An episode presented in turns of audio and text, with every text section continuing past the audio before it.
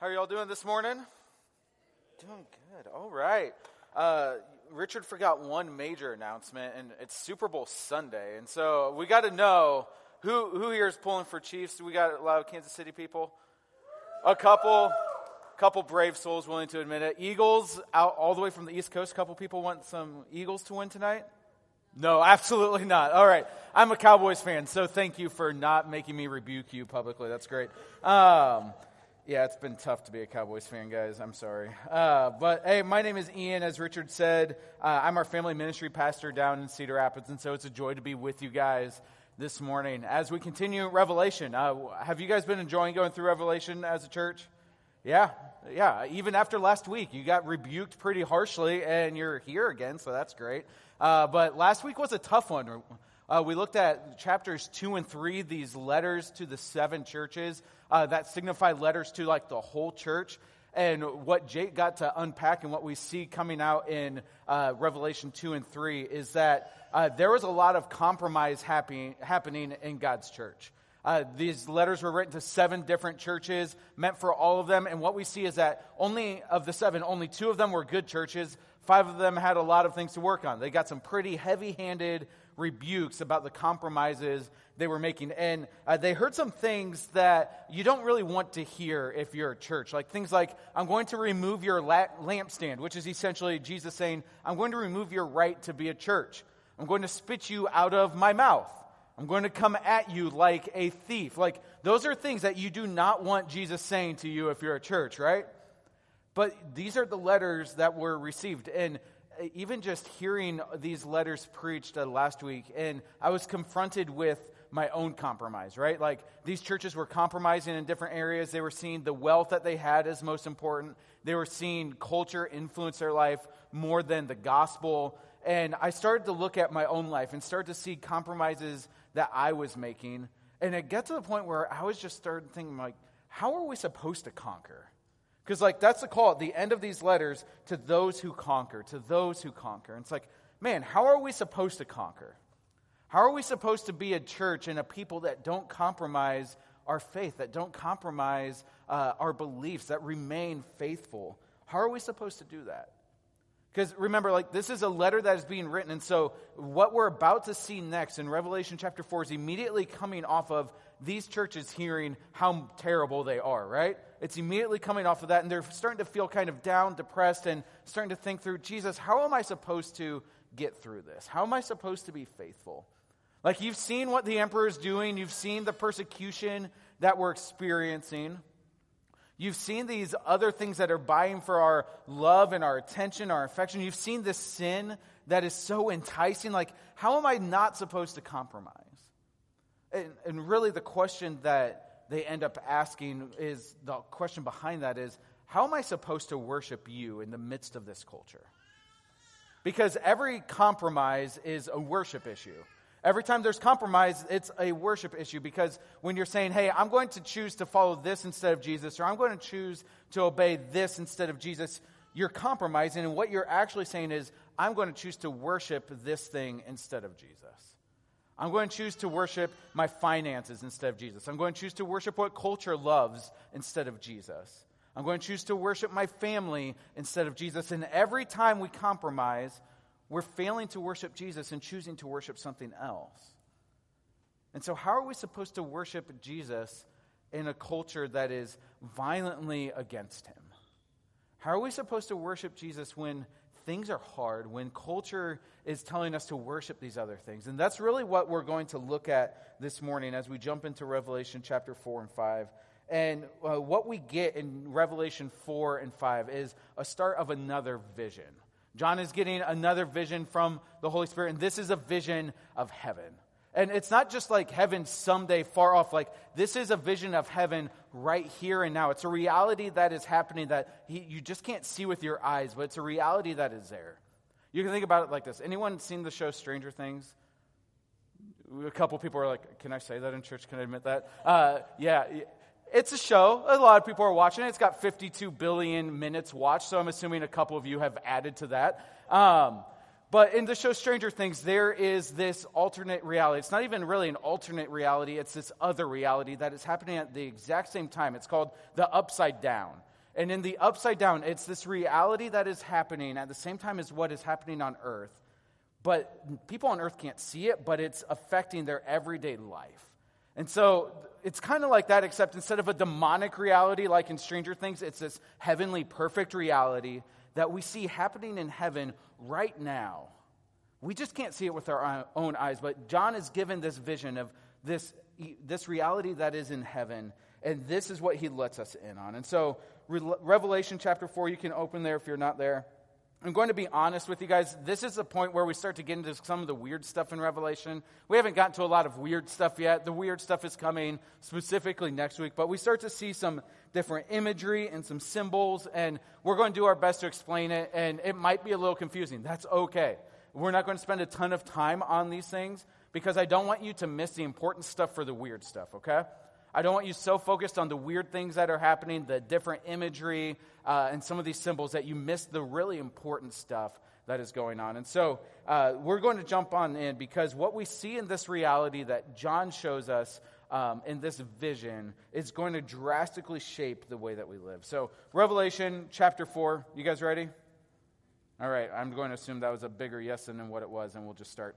Um, Revelation 4, starting in verse 1, says, After this I looked and behold, a door standing open in heaven. And the first voice, which I had heard speaking to me like a trumpet, said, Come up here, and I will show you what must take place after this. This is just the introduction to this vision that John is getting. Uh, there's this door open to heaven. This first voice, which is the voice of Jesus that we saw in Revelation 1, calling out to John, saying, Hey, come up here. I'm going to show you what is going to happen. And so in verse 2, it says, At once I was in the Spirit and behold, a throne stood in heaven, with one seated on the throne. And he who sat there had the appearance of Jasper and carnelian. This is the first thing John sees when he enters into this vision of heaven. He goes through the door of heaven, and this is what he sees this throne. And I, I think that this is really important that the first thing he sees when he's in heaven, it's not this future that's going to happen. It's not the apocalypse. It's not all the weird stuff that we'll get to in a bit. It's not breaking of seals or anything like that. The first thing he sees, what is it? It's a throne. And it's God seated on his throne. Before we get to all these other things that we're going to see play out in Revelation, the very first thing that John sees when he steps into heaven is God on his throne. And he doesn't even attempt to describe God. Like back in Revelation 1, we see John give this cool description of Jesus, this beautiful description. He doesn't even try to describe God. All he says is that he has the appearance of jasper and carnelian, which are just these two precious jewels. And so, what he's essentially just saying is there's this throne, and on it is God, and I can't even describe God. He's so beautiful and wonderful and set apart. Like, that's who God is, completely set apart, that even in heaven, John's eyes are drawn directly to him first. And like, this is heaven we're talking about. Like, this isn't earth and God just manifesting. Like, this is beautiful, glorious, wonderful heaven. And the first thing that John sees is God seated on the throne. And then we keep going. And we see around the throne was a rainbow that had the appearance of an emerald. Around the throne were 24 thrones, and seated on the thrones were 24 elders, clothed in white garments, with golden crowns on their heads. From the throne came flashes of lightning and rumblings and peals of thunder, and before the throne were burning seven torches of fire, which are the seven spirits of God. And before the throne there was, as it were, a sea of glass like crystal. And around the throne, on each side of the throne, are four living creatures, full of eyes in front and behind the living creatures like a lion, the second living creature like an ox, the third living creature with the face of a man, and the fourth living creature like an eagle in flight. And the four living creatures, each of them with six wings, are full of eyes all around and within. So that's what John sees. He first he sees God sitting on his throne, and then his eyes start to wander, and he starts to see what else is in the throne room, and he starts to see these things like rainbows and other thrones and he hears thunder. And there's a lot of symbolism, and we're just going to kind of run through it real quick so we can get a base understanding of what's happening. So he sees this rainbow, and this rainbow, uh, oftentimes in Scripture, rainbows refer to God's mercy and faithfulness towards his people. And so he sees that around the throne, and then around the throne, he sees these 24 thrones, and seated on these thrones are 24 elders. And there's some debate about who these elders are, what their purpose is. Uh, what we can kind of assume, though, is that these 24 elders represent the whole of God's people. You got 12 from the 12 tribes of Israel, then you got 12 from the 12 apostles who followed Jesus. That equals 24 for those of you who are slower at math. And they encompass all of God's redeemed people. And so the picture we see is that on these thrones, surrounding the throne of God, are God's redeemed people ruling and reigning. And there's some, there's some debate whether they're angelic, angelic symbols or angelic beings or if they're actual humans. I tend to lean angelic just because of how they're described and their function later on in Revelation. You can pick whichever one you want, study it a little bit if you want to. Uh, but that's what we see. And the beautiful thing about this is what we saw in the last couple chapters were these letters. And these letters uh, ended with, to those who conquer. And this last one specifically in chapter 3 ends, to, though, to the one who conquers, I will grant him to sit with me on my throne, as I also conquered and sat down with my Father on his throne. That these 24 elders sitting on the thrones around the throne of God, that God is true to his promise. That Jesus is true to his promise, that those who conquered will rule and reign with him. And so we see these elders ruling and reigning, God's people, all of the redeemed people, ruling and reigning. And then we keep going and we see from the throne came flashes of lightning and rumblings and peals of thunder. This can symbolize God's wrath and his power and his judgment. And then we see uh, some seven torches of fire, which are the seven spirits of God. How we looked a couple weeks ago and we saw that this is just the sevenfold spirit of God, the perfect presence of the Holy Spirit. And before the throne, there was, as it were, a sea of glass like crystal. Once again, there's some debate on what this glass sea is. Uh, some people see it as in the Old Testament, the sea could refer to uh, judgment and evil and chaos. And so some people see that and be like, the sea is glass and it's like crystal, which means before God, it's not chaos. Before God, evil is even calmed down in the presence of God. That he isn't surprised by it, he has conquered over it. Another way that you could see it is some people view this glass sea as kind of this opaque barrier between heaven and earth. To where God, before his throne, he can see down to his created beings, he can see all of creation, and he is in control of all of it. And so, either way, no matter how you view it, the thing that we see from this glass sea is that God is above his creation, he's over his creation, he sees his creation, and he's in control of his creation. And so that's the picture that we get so far. And then we get, one, like I said, we're going to get into some weird things. Uh, we see these living creatures, these four of them. Uh, I'm going to read the description one more time. It says, full of eyes in front and behind. The first living creature like a lion, the second living creature like an ox, the third living creature with the face of a man, and the fourth living creature like an eagle in flight. And the four living creatures, each of them with six wings, are full of eyes all around and within.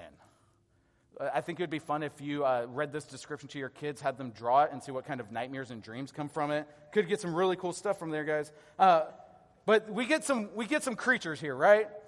The creatures that look kind of like they uh, symbolize uh, some things that are on earth, these animals on earth. And really, what we just gather from these creatures is they can symbolize all of God's creation, all of God's created beings, all the animals on planet Earth, and all the people on planet Earth that these creatures can represent all of God's creation. All right? And so that's what we see in the throne room. That's what John sees in this reality that he is brought into is God on his throne and all these things around him. And as you read through that passage, I want to point something out to you. As you read through that passage, there's two words that pop up over and over and over again. Did you guys catch it? It's the throne. It's the throne. And what, just a quick Bible reading tip if you see things repeated over and over and over again, it's important, okay? And so we see this repeated over and over and over again the throne, the throne, the throne. Like, look at it as you read it. It says, In the, um, come and I will show you what must take place. At once I was in the Spirit, and behold, a throne stood in heaven, and one seated on the throne. And around the throne there was a rainbow. Around the throne were 24 elders. From the throne came flashes of lightning and rumblings and peals of thunder. And before the throne were seven burning torches of fire. And before the throne there was a sea of glass. And around the throne and on each side of the throne are four living creatures. Guys, John gets this vision of the throne room of God. And all, this, all these different things are going on around the throne. But what's the one thing he is focused on? The throne of God.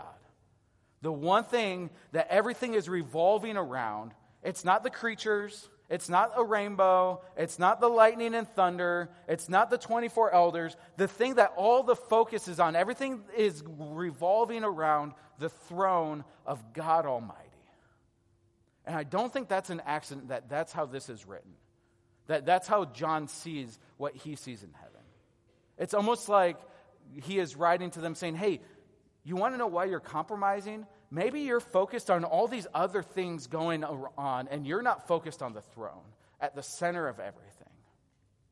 Your focus is on the wrong thing. You need to get your focus off what is going on in the world and you need to get your focus on the one who is on the throne. Have y'all ever lost focus before? Been doing something and then your focus is just taken to a different thing? Anyone do that while driving? Anyone want to admit to that? A couple of you? Some of you are brave enough. Uh, I, uh, my wife uh, claims that I am the most distracted driver that she knows. Um, uh, maybe some of your wives say the same thing about you. And she might have a point because I look back at some of the uh, issues that I've had with cars, and a lot of them do revolve around being distracted. Uh, like, for instance, we got back from our honeymoon seven years ago, right? So we just get back from our honeymoon. We fly into DFW. we get to our car at remote parking and we start driving. And we got, and as we got off the plane, we realized, oh, we are really hungry. And so we have this plan. Let's go get some food. So uh, what do I do? I type in Taco Bell. Obviously, that's the first choice. Uh, and so type in Taco Bell and start getting directions to Taco Bell. The only problem was I am already driving while this is happening. Okay. So I'm driving my car. Uh, it's actually my wife's car, which kind of makes the story worse. Um, I'm driving my wife's car. I'm typing in Taco Bell. I look up and I realize that I am not making the turn like I should. And so I yank the wheel and I pop up on the curb and I completely dent in the side of my wife's car. Like frame and everything just completely bent in. I blame it on being a Chevy, but it was probably my fault. Um, and we get to, we, I get out and I look at it. My wife is not happy. And I tell you, there's no worse way to start married life than ruining your wife's car because you're looking at your phone, right? And it ended up being the most expensive Taco Bell trip that I've ever had. But I lost focus of what I was supposed to be doing. I was supposed to be driving, but I was looking at my phone trying to find the closest place to put food in my belly. And I got distracted. I lost focus on what I should have been focused on. And that's really what I feel like we can see from this is that these churches that are being written to, and us included, is that maybe we're compromising our faith. Maybe we're choosing to walk in a different direction. Maybe we're worshiping other things because our focus is not on the throne of God, that our focus is on the wrong place. Our focus is on what is happening in the world. It's focused on politics. It's focused on our 401k. It's focused on retirement, our career path, our family, and our kids. And we have all these other things, all these little things going on in this world around us. And our focus can be taken so closely to all those things instead of being on the throne of God. And so, church, this morning, maybe your call is to get your focus off of the little world you live in and on the throne room of God. Maybe your call this morning is to take even yourself off the little throne that you claim here on earth and see God on his eternal throne in heaven. Get your focus in the right place. Stop being distracted by all these other things going on around you. Focus on the throne of God where he is seated because that's where everything is revolving around here. That's what it all revolves around. And so we see this vision that John is having. We see this throne room of God, that God is on his throne. We see that's what is in the vision. And then as we continue, we see what is happening in this reality. In this reality of eternity, we see what is happening. Let's keep going in verse 8. It says, And all the four living creatures, each of them with six wings, are full of eyes all around and within, and day and night they never cease to say, Holy, holy, holy is the Lord God Almighty, who was and is and is to come. And whenever the living creatures give glory and honor and thanks to him who is seated on the throne, who lives forever and ever, the 24 elders fall down before him who is seated on the throne and worship him who lives forever and ever. They cast their crowns before the throne, saying, Worthy are you, our Lord and God, to receive glory and honor and power. For you created all things, and by your will they existed and were created. So, in the throne room of God, we have seen what is there, and now we see what is happening. That all of these things, they don't just revolve around the throne of God, they worship the God who is on the throne. These four living creatures and these 24 elders representing all of God's redeemed people, their focus is on the throne and their worship is, on, is to the one who is seated on the throne. And we see why they worship him. Like, even as you go through their worship, as you go through the songs they sing, we see uh, why they worship God. We see that he is holy, holy, holy. That he is perfectly holy, completely set apart from all other beings. We see that he is the Lord God Almighty, the Almighty being sovereign and control, all powerful and mighty. We see that he has all power and is over all things. Who was and is and is to come. He is eternal. He has no beginning, he has no end. He is the eternal God, worthy of their worship. They say that he is worthy to receive all glory and honor and power. And they say that he is worthy because he created all things. And he didn't just create them, but by his will, they existed and were created. That he sustains all things. So we see all of these created beings, their focus is on the one on the throne. Their worship is to him because he is sovereign over all things, he is eternal. He has complete power and control, and by his will, he has created and sustains all things. And when they see God for who he is, what do they do? They worship. They fall down before him and they sing to him. They're so focused on him because when they know who he is, they can't help but be focused on him. They can't help but sing to him. They can't help but bow down to him. I think what we can see and learn from this is that if we want to be a people who don't compromise, if we want to be a people who worship in the midst of this world that we live in, we have to see that reality taking place. We have to see the reality that God is on his throne. He is in control. He is all powerful. He is the creator and sustainer. And then we bow our life in worship to him. We don't compromise because when we see who God is, we worship him. And that's really what we see happening. And so, church, this morning, maybe part of the problem is that we're not rightly worshiping God.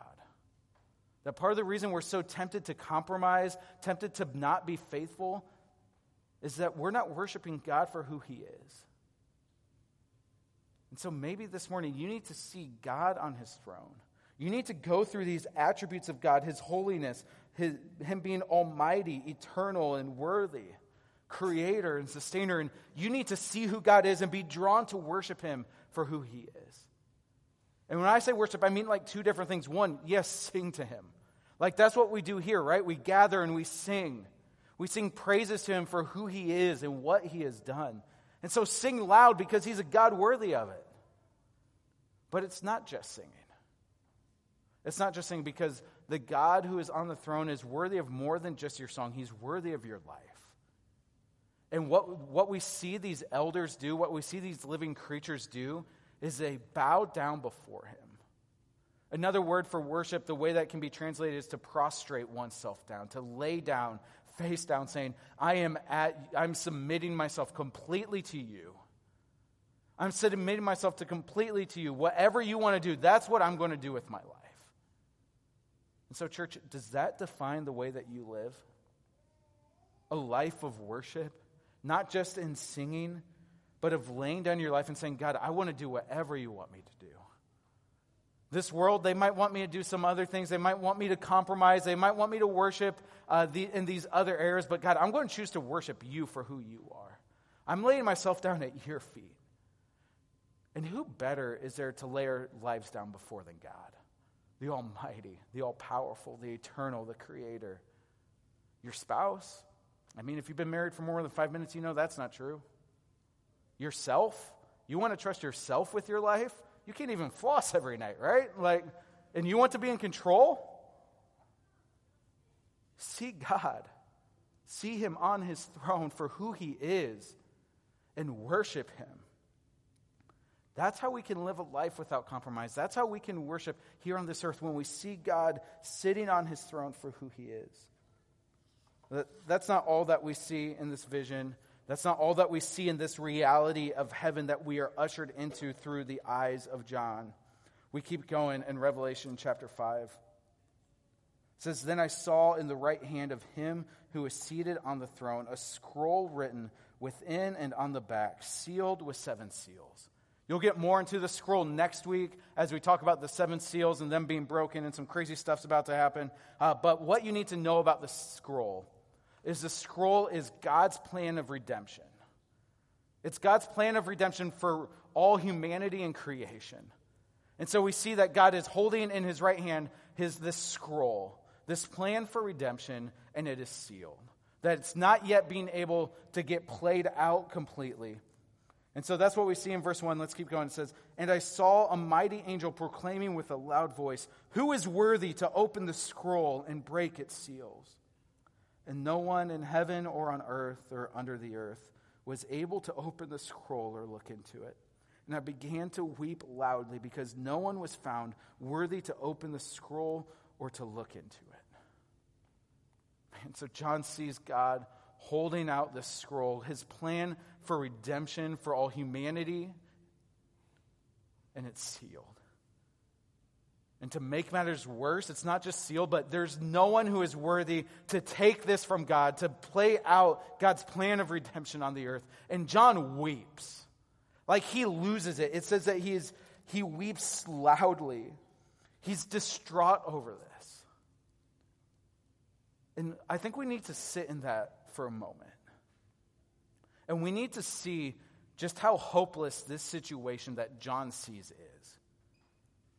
Because remember, John has been persecuted, he has seen the state of earth. He has seen the state of humanity. He has seen sin envelop everything. He has seen persecution come to followers of Jesus. And he now he has also seen heaven, like he's seen the throne room and the worship of God, and now he's probably just thinking like, God, how much longer? I've seen reality on earth, I've seen reality in heaven. God, just make all things right again. And God's holding out the scroll that can make all things right, and no one can take it. Can you imagine how hopeless he would feel? I bet you can because I bet sometimes that's how you feel. That you look around this world, you look at culture, and you just see it going downhill and you mourn and weep for your kids because you know the world that they're going to have to live in. You experience that to some extent.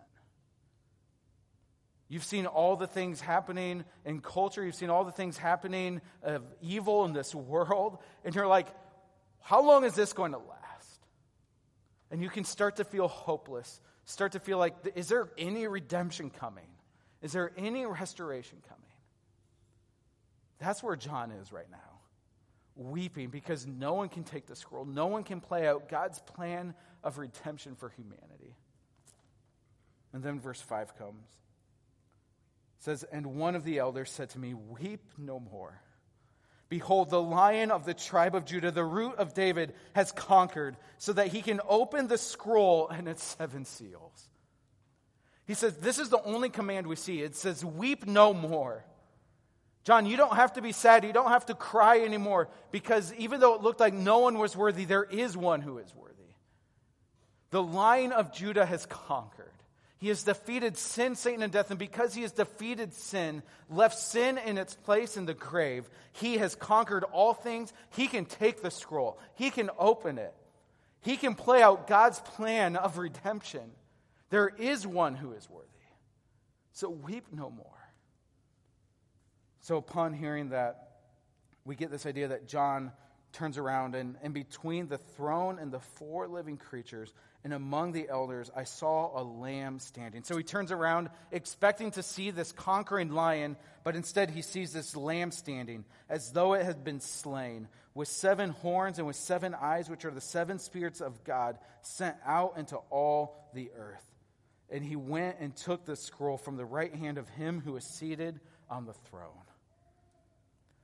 So the elder says, Look, there is one who has conquered. Behold him, look at him. And John turns around expecting to see this lion, and he sees this lamb as though it had been slain. But what is this lamb doing?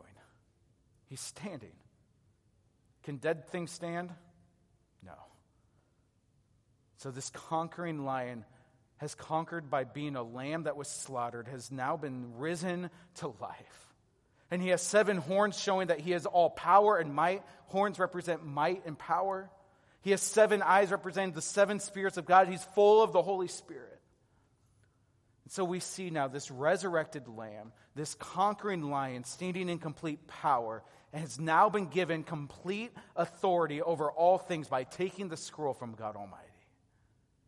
That's the image that John sees. That's the Jesus that John sees. Is that the Jesus that you guys see this morning? Like if I were to tell you, behold, behold Jesus, picture him, what would you picture? Would you picture like white Jesus with blue eyes wearing a bathrobe? Would you picture eight pound, six ounce baby Jesus? Like, is that the Jesus that you're picturing? Or is, or is this the Jesus you're picturing? The Lamb who was slain, who is now standing resurrected in complete power and authority, the conquering lion. Because that's the Jesus that we see here. That's the Jesus that we see. He's on the throne in heaven with all power and all authority. Guys, so often we're so quick to just see the Jesus we want to see. We're so quick to see the meek and mild Jesus. Maybe even we're so quick to see the Jesus hanging on the cross for our sins, and that's a good Jesus to see, the Jesus who forgave us.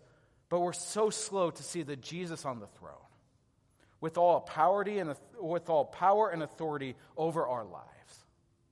We don't like to see that Jesus very often because that Jesus demands our worship and that Jesus demands our entire life. But here's the thing you can't have Jesus on the cross without having Jesus on the throne. They are the same Jesus. And some of us, we need to get our eyes fixed on the Jesus on the throne. And we need to start worshiping him and bowing our life before him. And so, is this the Jesus that you see? I think an easy test to run yourself through is do you respond the way that we see them respond as we keep going through this chapter? It says, When he had taken the scroll, the four living creatures and the 24 elders fa- fell down before the Lamb each holding a harp and golden bowls full of incense, which are the prayers of the saints. And they sang a new song, saying, Worthy are you to take the scroll and to open its seals. For you were slain, and by your blood you ransomed people for God from every tribe and language and people and nation. And you have made them a kingdom and priests to our God, and they shall reign on the earth.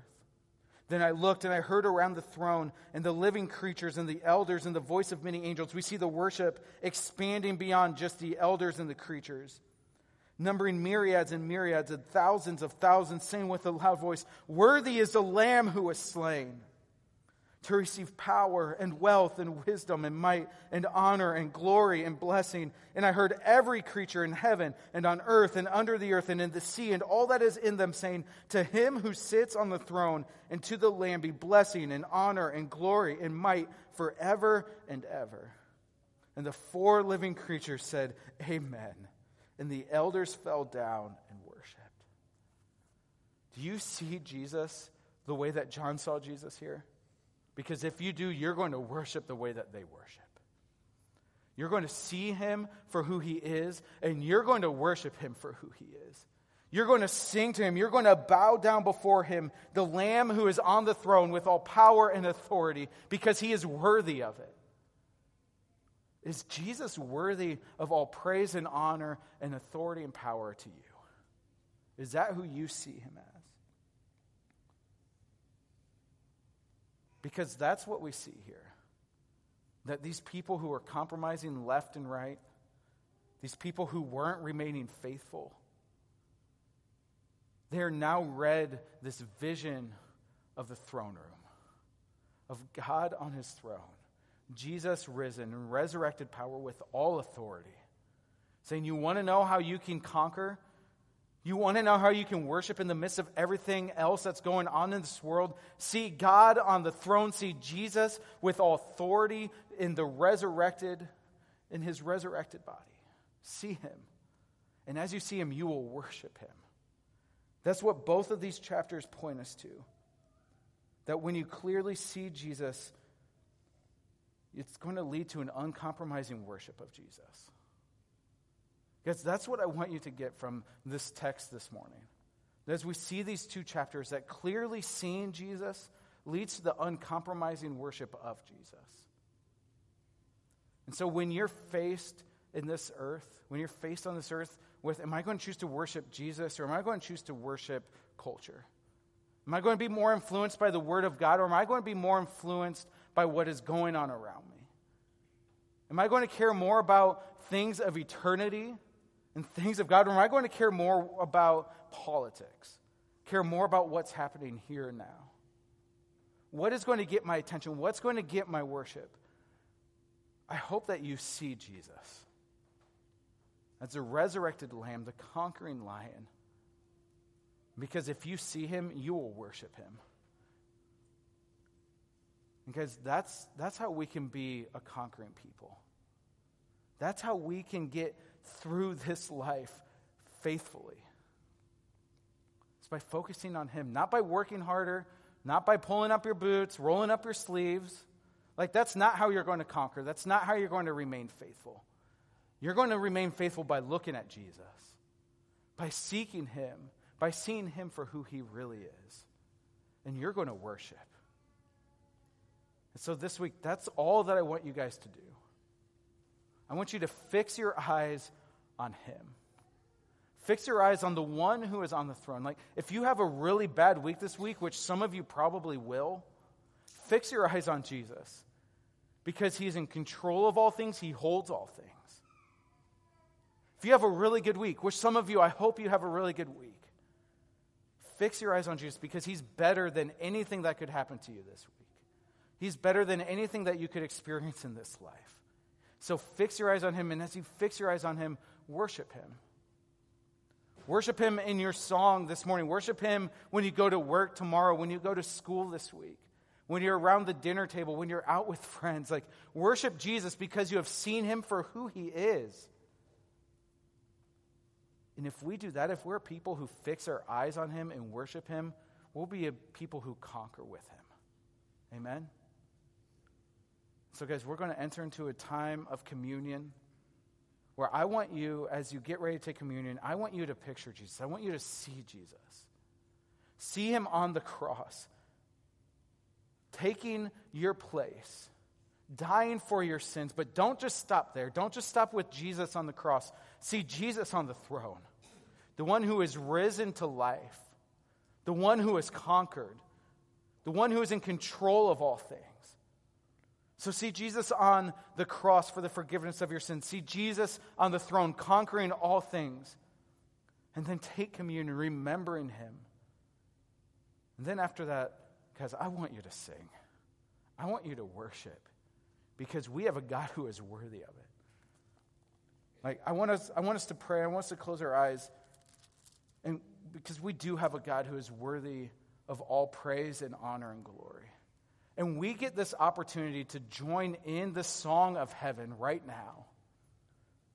And so, as you prepare your hearts for communion, I just want to read over you the song that is happening in heaven right now as we speak, and the song that we get to enter into with our lives. It says, Holy, holy, holy is the Lord God Almighty, who was and is and is to come. Worthy are you, our Lord and God, to receive glory and honor and power, for you created all things, and by your will they existed and were created. Worthy are you to take the scroll and to open its seals, for you were slain by your blood, and you ransom for people, you ransomed people for God from every tribe and language and people and nation, and you have made them a kingdom and priests to our God, and they shall reign on the earth. Worthy is the Lamb who was slain to receive power and wealth and wisdom and might and honor and glory and blessing. To him who sits on the throne and to the Lamb be blessing and honor and glory and might forever and ever. Amen. God, you are worthy of all praise, all honor and glory. And so, God, may we give that to you this morning and with all of our life. It's in Jesus' name.